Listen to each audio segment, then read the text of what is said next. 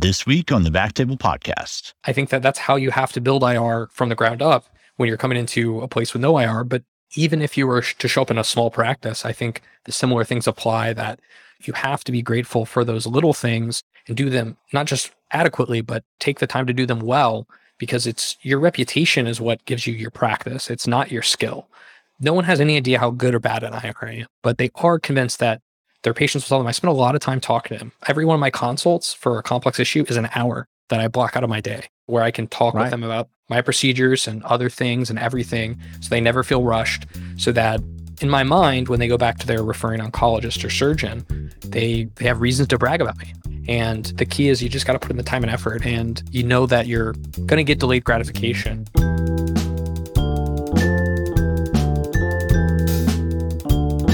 Welcome to the Backtable Podcast, your source for all things endovascular or otherwise minimally invasive.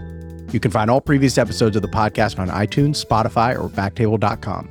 Subscribe to the podcast, leave us a review, or reach out to us on Twitter or email to let us know how we can make this a more valuable resource for the endovascular community. Now, a quick word from our sponsor. Minimize vessel trauma, dissections, and the need for bailout stenting above or below the knee with a chocolate PTA balloon. The balloon's unique nitinol constraining structure creates pillows and grooves that provide a predictable, uniform, and atraumatic dilatation. Learn more about the product details and safety information at medtronic.com backslash peripheral. Now, back to the episode. This is Michael Barraza returning as your host today, and I'm joined by Doug Hidlay today. We're going to talk about practice building. Doug, thanks for joining us. Thanks so much for having me. I'm really excited to be here. So, remind me where you are, Doug. So I am a uh, one man operation out of Augusta Health, which is a uh, community hospital about uh, 35, 40 minutes down the road from University of Virginia in kind of central Western Virginia. And um, been here for since I graduated fellowship two years ago. So a little bit over two years and have been enjoying it and, and trying to bring IR to rural Virginia. Right on. Uh, remind our listeners where you trained. I did my residency at Brown. Uh, Jason Iannuccilli was my mentor and he was right. one of uh, the earliest, I think, back table guests, if I remember. Yeah, correctly. he was early. Yeah, Jason's great. He he gave him a lot of credit for how he turned out, which is you know good and bad.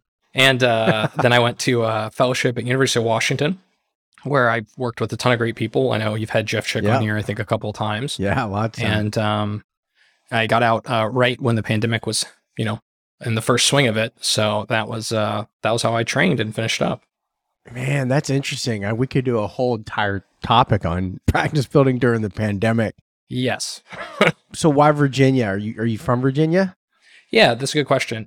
I uh, went to high school in Charlottesville, Albemarle High, and um, parents still live here. My sister is, uh, lives up in DC, and um, you know, honestly, I wasn't trying to get back here. I was looking all over the Pacific Northwest. My wife and I sure. loved our time in Seattle, and we were actually trying to find a job out there. But um, to be honest, I looked around, and met some really great people, a lot of different interesting groups, but man, you pay a premium in terms of what you give up to to be in Pacific Northwest or, or I know very high demand areas. you you give up a lot of salary and benefits and other things that you know they'll they can pay you less because you want to be there so badly. And we just couldn't find anything that made sense for us in the Pacific Northwest, and so we expanded our search. And I started interviewing in kind of over Virginia and in the South, and again, a couple places, nice places, had a couple offers I was thinking about, but nothing quite, nothing quite jumped to me that I really wanted to to take advantage of. And then I got a call one day from Scott Just, who's the medical, uh, the sorry, the president of Augusta Health, the physicians group,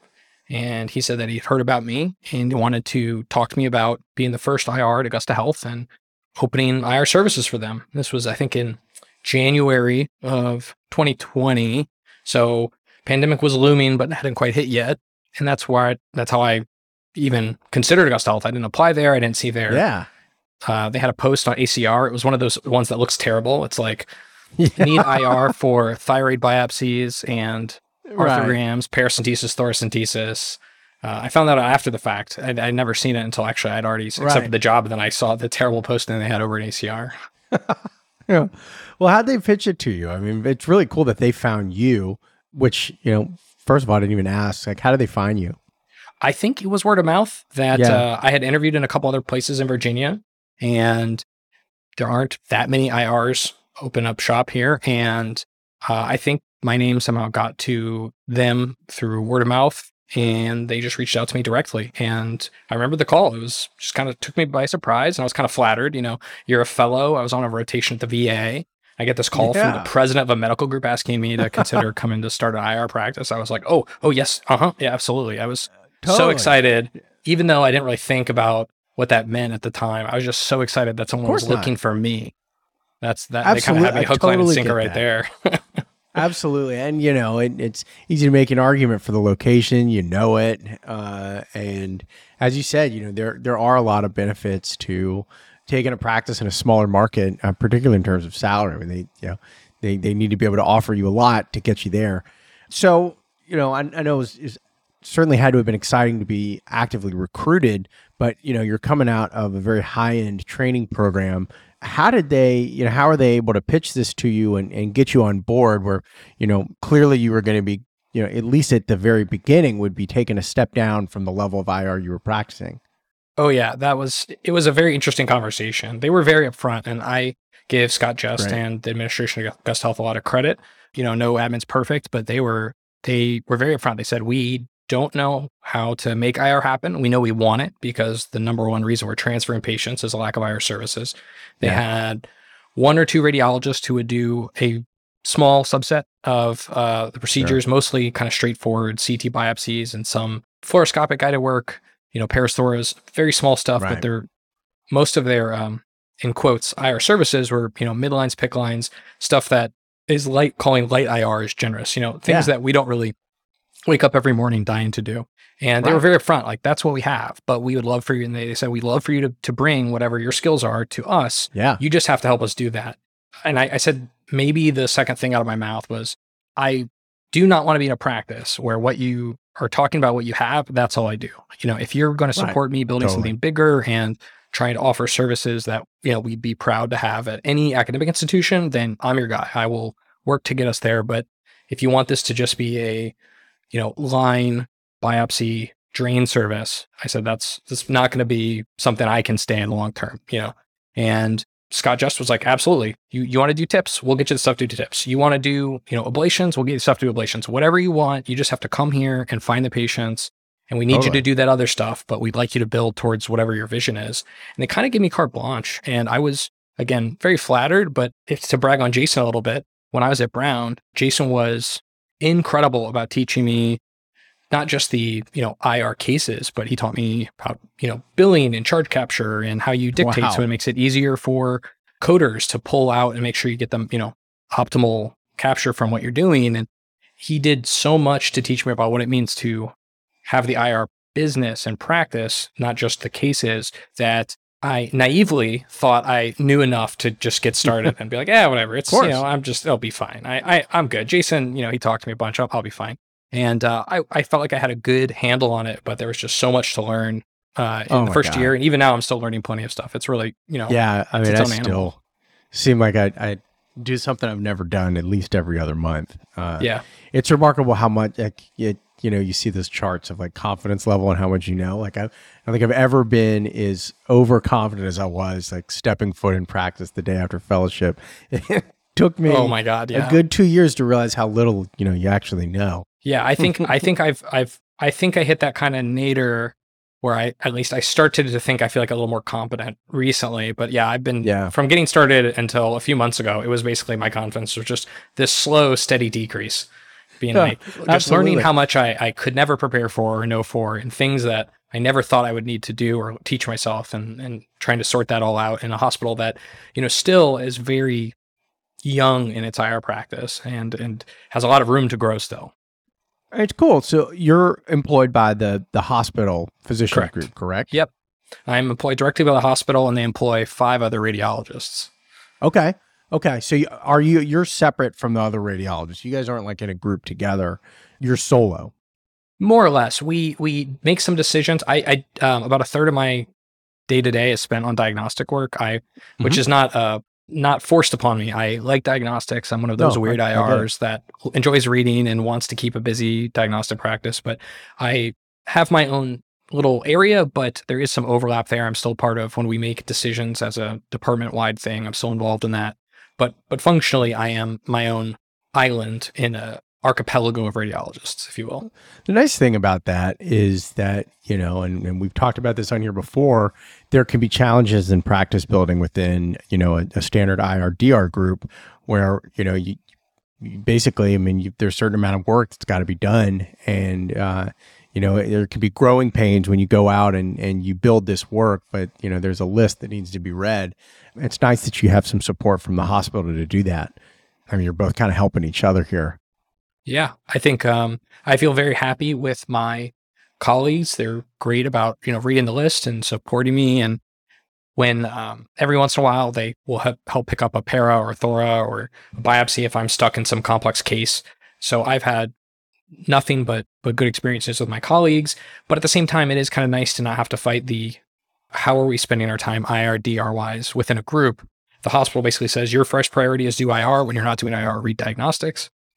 So I get a lot of flexibility to take the extra time to do things like run my own little clinic and do consults and and stay involved and engaged and not feel like I'm constantly being tethered to this list. So I'm I'm super happy as an employed IR. Uh, I know it's it's definitely a mixed bag out there, but I think it's worked out great Everything for me, and I'm bag. I'm very happy with it. Yeah, that's great. Um, yeah, I want to hear more in a little while about your clinic and, and how you've been able to do that. That can be a challenge, uh, particularly solo. So, do you cover just the one site or do you have to go anywhere else? We're just one hospital. Uh, we're going to get a small outpatient imaging facility where the DR folks will do some very simple fluoro guided procedures. But for the most part, uh, it's a one stop shop. Um, it's all comes to me, and and that's that.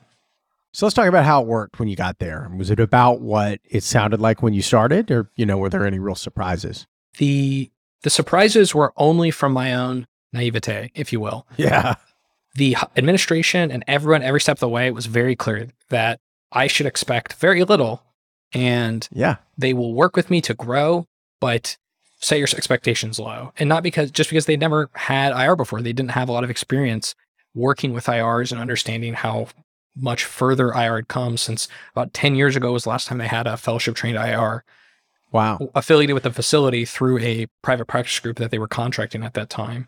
So when I started, it was I had five FTEs. Oh, sorry, that's a lie. I had six FTEs. I had me, I had a, a scheduler, three techs, one full time nurse, and two part time nurses, and that's it. And originally, it was like a big week was like ten paras, a couple lungs, and some thyroid biopsies. You know, maybe an LP if someone was feeling spicy. that was that's where we started. that's where you started. Well, yeah. let's talk about how you went from there to where you are now. Like when you got there, like I mean, first of all, just as an aside, I bet that was really fun to start introducing some of these things to the hospital that's just not used to it. And, you know, I got to do that in the last year with the new hospital that had never had an IR, and people are just blown away. So I, I want to hear your experience. Like, how did you change it? You got there. How did you build it to where it is now? so I made some good decisions, and made some bad decisions to get where we are now. I'd recommend if anyone wants to do it right, they go listen to um, Dr. Alan Sog's interview with Jacob Fleming, also a back table production, where he talks through all his recommendations for practice building. And if I had a time machine and could have listened to that, I would have done better. but as it was, I did some of those things he suggested well. My successes were basically things he recommended, and my failures were things he warned about uh, doing or not doing that I, you know, again, just didn't appreciate the ramifications. So what I did was very simple. I showed up and I asked for time to talk at every single practice, grand rounds, anything. I said, give me any time you'll give me. I want to be there and I want to talk to the surgeons, the hospitalists, the primary care doctors. Put me in front of a group and I just want to tell them all the things we can do so that at least, even if they can't remember everything, they can get know who I am and call me Yeah. and we can keep talking. And so I did like two a week for a month. I think I did Wow. some sort of talking, some sort of presentation to the various groups in the hospital. Hey, here's what I can do.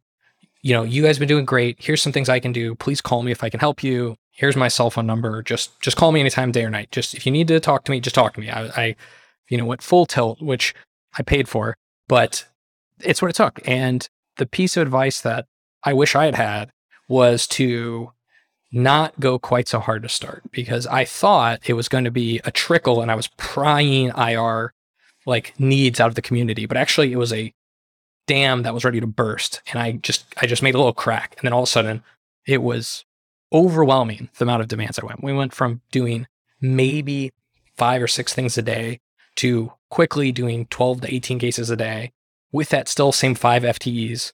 And it was, oh, it was so exhausting. So we, we started hiring more staff and trying to restructure and do everything. but um, yeah, it, it was just, I showed up, I knocked really loudly. I gave them a, a big talk about everything I could do. And then people started taking advantage of some of it, usually the things that seem um, most straightforward. There's only one surgeon who does any kyphoplasty. So I got a, a, ton of kyphoplasties up front. And then the other big service line we started right away is there was a interventional cardiologist named Ashkan Karimi who has since left and now works up in Northern Virginia, but he's phenomenal. And he reached out to me when I started and said, Hey, I really have an interest in complex venous work and PEs. Would you yes. be willing to work with me to start a like our own little PERT team? And let's start doing acute PE and DVT intervention together. And uh, you know, I was a little honestly a little skeptical about going into kind of a collaboration with interventional cardiologist. Sure. And so I said, sure, let's let's kind of do some stuff and figure it out. And I got to meet Ashkan and see his skills firsthand. And he is technically fantastic, great clinician. And I was like, oh man, I just I just won the jackpot. I have this incredible clinician who's going to help me build this line out of nothing. And I won't even have to do all the work because he's going to split it with me. And so we basically just started with I started basically with Kypho, a Kypho service line that grew pretty rapidly, and this um, complex VTE service line. And that was kind of our the first six months. That's basically all I did besides the the, the light IR work. Yeah, man. You so you took the words out of my mouth about you know going in big. And first of all, in your defense, you know it. I think it would be hard to you know start an IR practice and and not go heavy at the beginning. I mean, you tell everybody this stuff is there, and then they call. It's like, well, you know, we can do it in a few months. No, I I, I think you know, I think that's probably how I would have done it. I actually was going to share my story later on, you know, and I was going to ask you some of the things you would have done differently. Actually, that that was the same thing for me. When I started my first job, I went so hard trying to convince everybody to send me patients for everything that when I started the job I'm in now, I, I waited, you know, I waited, you know, for let's say, you know, the urologist, for example, I didn't just immediately start asking them to send me prostates. Now I waited until they got to know me because for me, it wasn't, you know, in terms of the volume that I'd be getting. It was that uh, one of the mistakes I made in my first job was was immediately just reaching these doctors and and and trying to get them to send me things that that may be, you know, competing with them. You know, prostates as an example, but you know, also ablations and like, who the hell is this guy? I don't, know, I don't know you. So now, you know, for my my current job, I, I waited I did a lot of the inpatient work and and the outpatient consults that were for anybody, and and got to know them before I really started going after some of these other things. So to take it, you know, in another direction, let's talk about you know after you were able to build this, how did you how did you approach getting equipment? You know, I mean, did you just ask for everything at once, or you know, a lot of these are, are kind of niche pieces of equipment for a single procedure, for example. How did you do that? How did you get equipment? Great question. So again, I feel very fortunate. Administration was very supportive. And I, at, to start, I said, What is it you want me to do on day one? And they're like, Well, we want you to be able to do acute bleeding interventions, including TIPS. And I said, All right. So I gave them a list of everything I would need to feel like I could do, you know, acute GI or pulmonary bleeds, you know, whatever visceral bleeding and and tips. You know, I said I need I do them with ice. I, that's how I learned it at University of Washington, and I never want to go back, despite all the ice naysayers out there. It's just feels like cheating. And that got everything for me. And they're like, yeah, that's this is what we want you to do. I told them and I told them what uh, I needed, and they just they just gave it to me.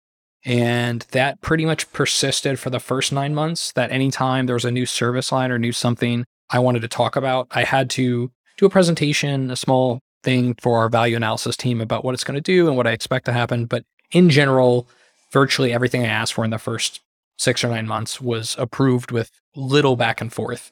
And after that, it became much more about showing why I would need this additional equipment.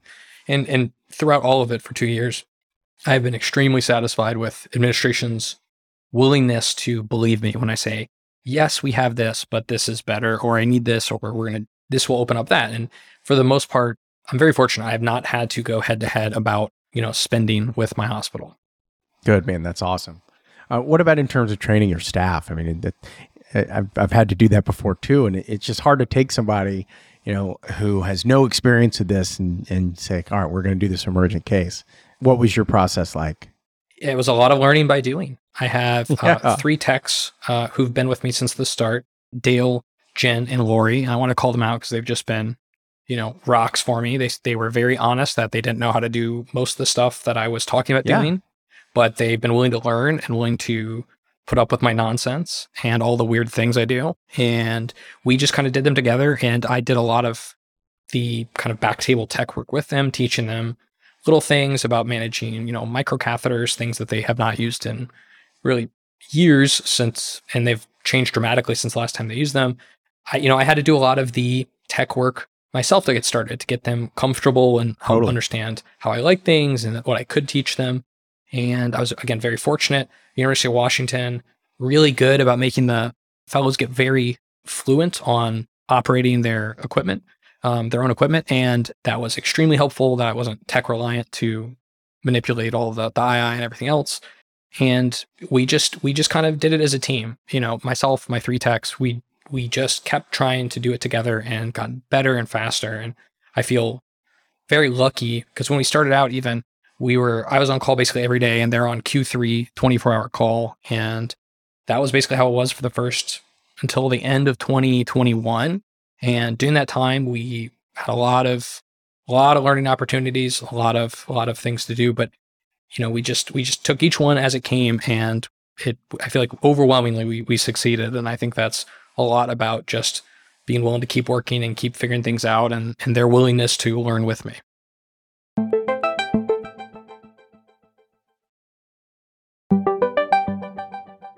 You know, you brought up an important point about taking call, and, and one of the questions I you know I have for you is, you're the solo IR guy. You know, you're the one guy that can do this. How does that work? You know, when you're not on call. You know, because one of the issues you know that I've run into is, you know, if I want to start a procedure, you know, at the hospital, especially for, you know, an inpatient or ER, you know, something that's relatively emergent, and if I'm the only one in the hospital who could do that procedure, you know, there become issues when I'm not on call. And so I just want to, you know, kind of hear how you approach that. You know, say somebody has a GI bleed or something and you're not on. Yeah, that's a great question. So it's gone through three iterations, and this was probably another thing where I could have done it better if I had more experience when I started. But coming out of fellowship, I had all that energy, excited for a first job, excited to make an actual paycheck Oh. and feel compensated for my time. So for the first, from the time I started July until basically Thanksgiving, I was practically on call 24 7 every day. I felt like I had to be available to build these connections with these referrers and help out and get everyone used to it. So even if I wasn't doing cases every day of the week or every weekend, I was getting calls, like two to five calls every day. As people are like, Wow. hey, can can you do this? Or hey, if I admit this person, can you take care of this tomorrow? Very few of them were for emergent overnight or weekend cases, but a lot of it was just kind of testing the waters. Okay, I want to admit this patient with the expectation that you could do X. Is that cool? And over, you know, it was it was easy, and and I don't mind those calls, but after a while, it became, you know, not having any time off became challenging. So I sat down with administration around Thanksgiving, I think, of 2020, and we kind of negotiated back and forth a little bit, and then the agreement became okay. One person can't cover a call for this hospital all the time. So what we'll do is Sure. any week I'm here, from Monday at 5 a.m. till Friday at 5 p.m., I'm just on call. And my staff's on call already Q24 because they're covering the vascular surgeons in the OR. So we'll do call cases Monday through Fridays. And on the weekend, you know, I'll get those off and they'll either hold people to the weekend if they can, or if they, they're concerned, they'll call me or they'll transfer them. And we have a number of hospitals, including UVA, within 45 minutes or an hour of Right. transfer that would have IR services that could cover any gaps. And we did that from December of 2020 till the end of 2021.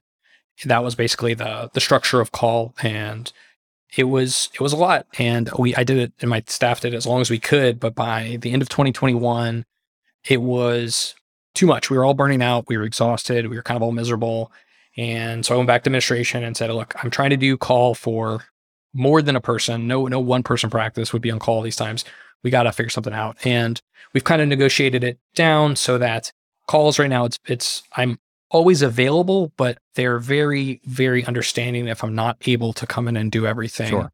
overnight Okay, and other things fair. like that. We have a very kind of flexible call situation now Yeah. where we really try to hold things off and do them only during kind of the business hours just to preserve our staff because they're so it's it's me and now we've gone up to five techs but we're just a really small department and it's very tiring. And administration's been very supportive about protecting us because we are small, that they've let us kind of scale back how much we're actually doing after hours to uh, make Sure. it much less exhausting for all of us.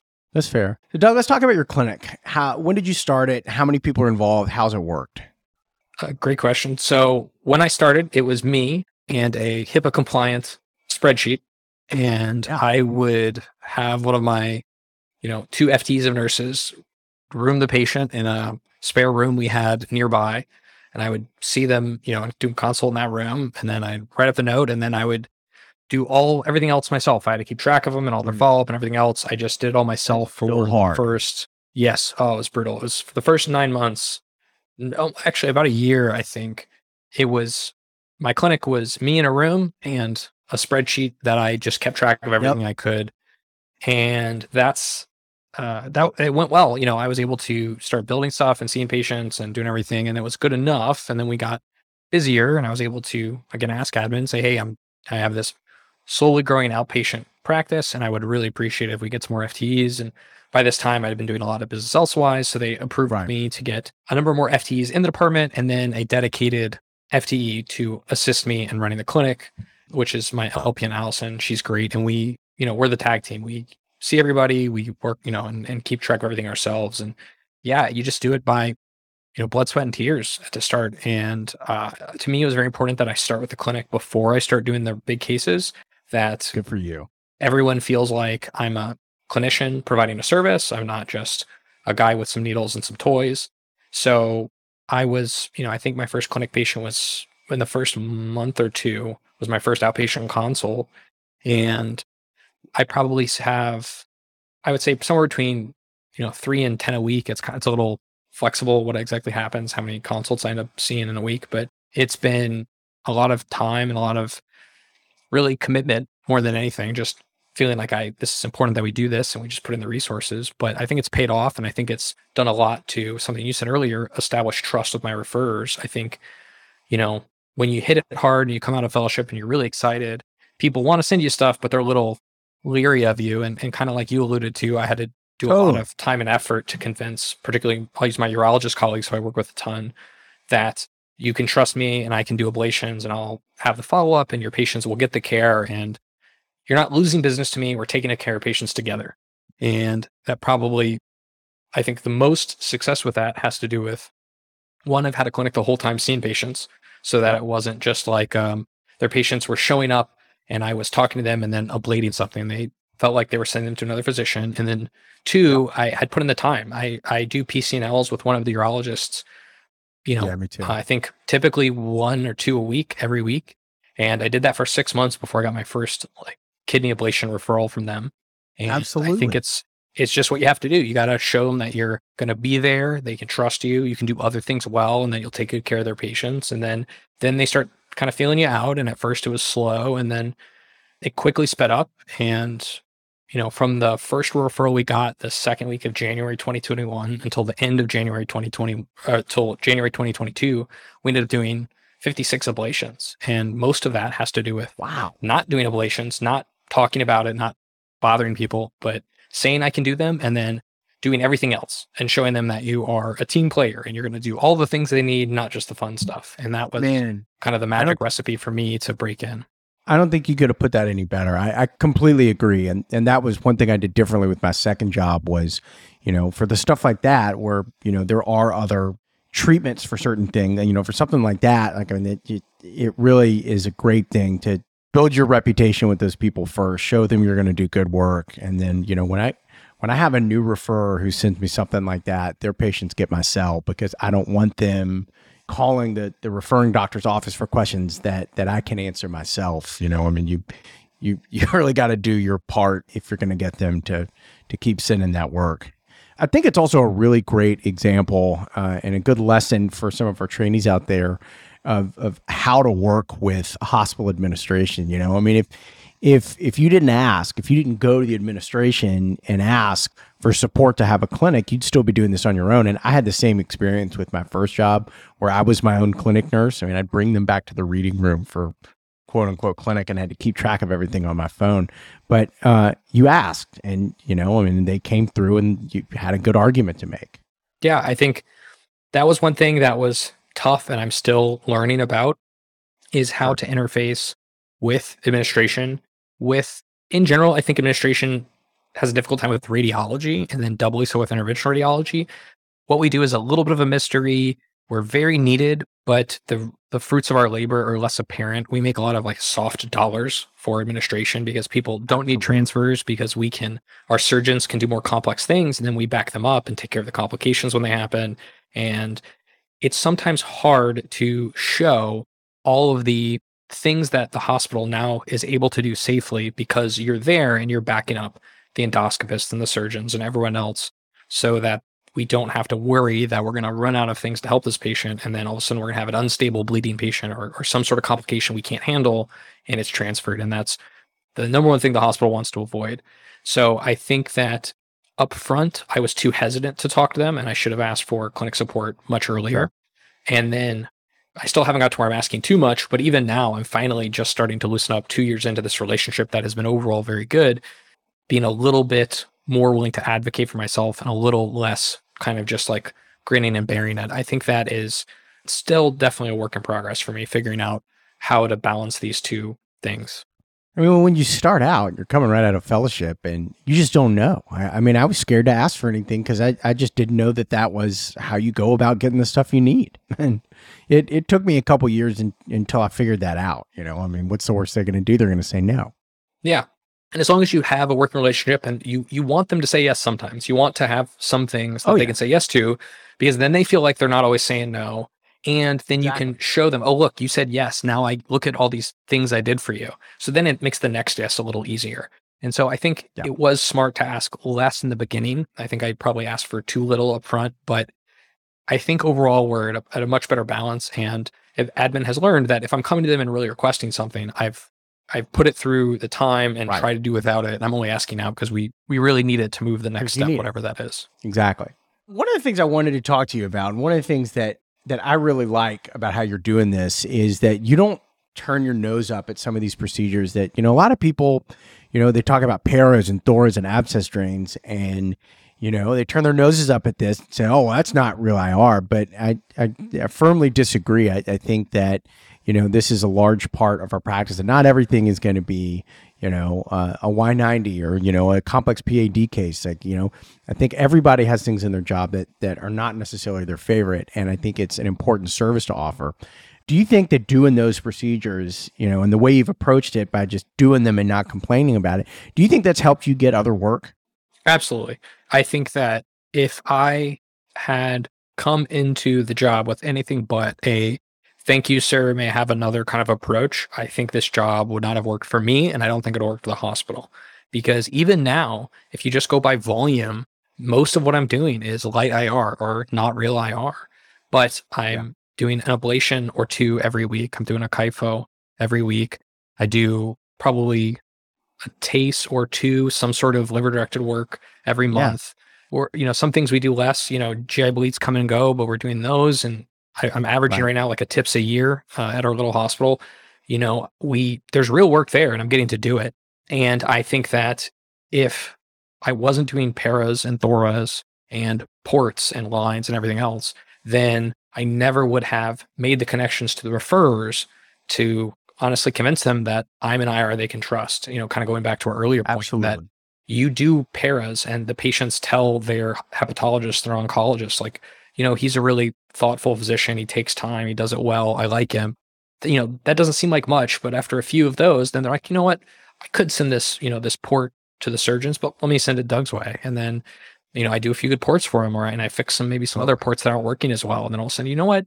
actually, maybe we should send him this soft tissue sarcoma for palliation for a complex ablation. And for, you know, kind of down that road, one of the best things I did was connect with palliative care. I'd say, hey, what are the things that are toughest for you to handle? What are the hardest patients that you have to to work with? And overwhelmingly, it was patients with with chronic pain issues towards the end of life. And I said that I'd be willing to learn and do a bunch of pain injections. I, hey, I also do ablation. I also do tunneled Aspiras or PleurXes. I do things like that. But you know, right. there's there's a big range here. Let's let's start working together. And that was that was the key. I started I taught myself how to do, you know, I had done a few, but not really, wasn't really facile at doing transforaminal steroid injections or you know epidural steroid Right. injections or other random nerve blocks. I had had some experience, but not much, and I worked really hard at learning them and doing them well, so that when palliative would send me these simple things, I would get them turned around really fast and back, and they would their patients would tell them how much better they felt, and so that just you know snowballs. I think I think that that's how you have to build IR from the ground up when you're coming into a place with no IR, but even if you were to show up in a small practice, I think the similar things apply that you you have to be grateful for those little things and do them not just adequately, but but take the time to do them well because it's your reputation is what gives you your practice. It's not your skill. No one has any idea how good or bad an IR I am, but they are convinced that their patients will tell them. I spend a lot of time talking to them. Every one of my consults for a complex issue is an hour that I block out of my day. When I have a patient with a cancer diagnosis, that's an hour I'm going to block for them to where I can talk Right. with them about my procedures and other things and everything so they never feel rushed. So that in my mind, when they go back to their referring oncologist or surgeon, they, they have reasons to brag about me. I spend an hour with them talking to them, you know, explaining what we can do, what might not work, what, you know, we should think about things like this. And, you know, I think that's just that the key is you just got to put in the time and effort and you know that you're going to get delayed gratification. This, for example, in the past three weeks after just doing tons of pain injections for a year, I had three really complex, interesting soft tissue lesion, you know, masses, to, uh, metastatic disease that was all intractable pain, tried radiation, tried everything else. They all end up in my lap, and I got to do some really, really cool cases to help these patients with great results. And you know, that's why you do you teach yourself to do transforaminal steroid injections Man. when you're starting out so that the, the same doctors then are like, I really trust this IR. Let me send them harder, complex stuff, or let me just call and ask if there's anything you can do. And that's, you know, you just want people to think of you. You want people to have a good opinion of you. And then it, it kind of goes from there. Man, I could not agree more. I think you you put it perfectly, and I think it's it's really critical for you know trainees to hear that message when they're going out. You shouldn't be above anything, any procedure. You know, you don't need to be above it, and you need to do the little things well. And uh, and you're right. I mean, this is how you build a reputation. The other thing that is invaluable to building a practice and, and growing your own skill set, especially as a young trainee, is the IR community, particularly on social media. I think that more than, I mean, and I, I say this, more than all the crazy complex venous work I did with Jeff Chick at University of Washington, or all the ablations I did with Jason Iannuccilli or Damian Dupuy Brown, the thing that has allowed me to continue to practice independently with no other IRs to ask their opinion real time, with nothing else, is the IR Twitter community who oh. has so educational. I, I, I I'm a huge fan. People who are so accessible. Poor Dr. Sog gets Twitter DMs from me Oh, several good. times a month asking his opinions on random I things. He made the mistake of DMing me once. recently. I texted him about a case recently, and I found him. Well, I, I found him through that and through Backtable. Uh, I I completely agree. I mean, I I learned more from from IR Twitter than I, ha- I do from any other resource, except for Backtable, of course. Yeah, of course, except for the back table. I think the one thing I, if it were up to me, every case someone would post on Twitter, I love the clot pictures. I just like seeing what people are doing. I, I want to see everyone to have every product they use, every uh, in a, in a review. I want to say I loved using. I won't say any specific products, but I loved using X product, and here's why. Or, or I used this, but it didn't do this well. You know, for me, who doesn't have someone to turn to with wealth, you know, years of experience to ask, who I have to ask everything in advance or that if I think of it or have to figure it out on the fly. I love when people are posting all the fun things and interesting work they're doing and what they're using for to do it. And I don't see that as them, you know, shilling for a No, company. agree. I see that as they are allowing people like me who don't have colleagues to just turn to every, you know, task for help. You're letting me know what's out there and what I need to be thinking about. And there have been so many products I have used or switched to or switched from that have been partially or significantly influenced by the uh, Twit IR community. It was, hundred percent. you know, it's just fantastic, and I, I wish I wish we did more. I want to see all the clot pictures. I want to see every every case you're doing. I hope every IR tweets every single one. Yeah. So what's on the horizon from here, Doug? You know, what do you want to see your practice change? Like, how do you want to change what you guys are doing? Is you know, is there any you know area you'd like to expand in terms of what you're offering? Great question. I think for me, it's not so much about what I'm doing, but I want colleagues to do it with. You know, the, the hospital agrees that to support our 210 ish bed hospital, you know, we need three full time IRs, and we definitely have the business Yeah. to manage. And I'm I'm constantly booked out three to four weeks. It's impossible for me to ever really make any progress, just with how much demand there is. You know, I want to have some other ambitious people join me, people who want to build stuff. And you know, I'm already doing. I already have a nice like Emborrhoid service line. We have a very well developed ablation service line at this point. You know, we're doing DVTs and Ps. We're we're doing liver work. We're, we're we have all the boxes except for PAD, which I'll be honest, I'm not the biggest fan of, and I don't. I'm not sad that I'm not doing it, but I have all these great service lines that I'm just trying to hold on to, and I would just love more than anything for you know a couple more folks to join me and us to build this out even more. I think that from a perspective of available services, I'm really happy with the work we've done in the last two years. From a perspective of staffing, I feel like I would love to have a few more FTEs. I think right now we're up to to 11, and we're shooting for like 14. And I would love to have someone else join me and bring their own flavor because uh, I've done. I feel like I've done as much as I can as a one person act to get the ground floor kind of firmly set, and now it's it's you know bigger and better and everything else uh, from here. And that's what I think. At least Augusta Health needs. That's what I think. After you get that foundation in place, any young practice, you just want more people who are interested in growing something and shaping something. And I think that's that's the big hurdle is me trying to find a few few people who maybe are also a little naive like I was and, and don't think about how much of an undertaking it is and are a little blissfully unaware and want to kind of join me and I'll try to help them through it. Or they'll come in like a rock star and make it look easy. And then I'll wonder what I was messing around with for two years. But you know, I think that's that's what I hope for my practice now is to to build something at Augusta Health that's bigger than me, it's multiple IRs, and that will hopefully last a while so that, you know, eventually one day we can, you know, start competing with the the big dogs in the area like UVA or, or VCU who are just, you know, outstanding IRs with really big practices. For our listeners out there, you can find Doug on Twitter. You can message me and I'll put you in touch. Doug, that's about all I got. Is there anything else that you wanted to discuss that I didn't cover? I, I have to say that you guys don't get enough credit. All the different hosts and, and brilliant minds that make Backtable possible. I think this has been, this is what got me engaged with the IR Twitter community. Listen to Backtable and wanting to get involved in the, the social media landscape. That and Jeff Chick tweeting every single case we did all fellowship. Every single unbelievable, mind bending case. And at some point, you're just like, Jeff, how do you keep doing this? Please, like, make it stop. Just give me one day where I just like do ports and I don't build someone a new leg out of, you know, rowboats and tissue paper. It's just bizarre things that he gets us doing, and it was great education. But um, but besides Jeff and tweeting, I feel like the back table is just such a huge resource, and I just want to thank you guys for for doing it and letting me be a little part of it. I think this has just done so much for the community. Thanks, man. We really love hearing that.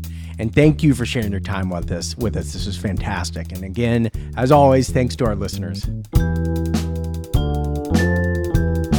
Thank you so much for listening. If you haven't already, make sure to subscribe, rate the podcast five stars, and share with a friend. If you have any questions or comments, direct message us at at underscore backtable on Instagram, Twitter, or LinkedIn. Backtable is produced and hosted by myself, Aaron Fritz, and co-hosts Chris Beck, Sabeen Dhand. Michael Barraza. And Ali Behetti. Our audio team lead is Kieran Gannon, with support from Caleb Hodson. Josh McWhirter. And Ness Smith Savadoff. Design and digital marketing led by Brian Schmitz. Article and transcript support by Taylor Robinson. and Delaney Aguilar. Social media and PR by Ann Dang. Intro and extra music is Ripperoo by Skeptic Moon. Find us on Spotify or at local live music venues in New Orleans, Louisiana. Thanks again for listening and see you next week.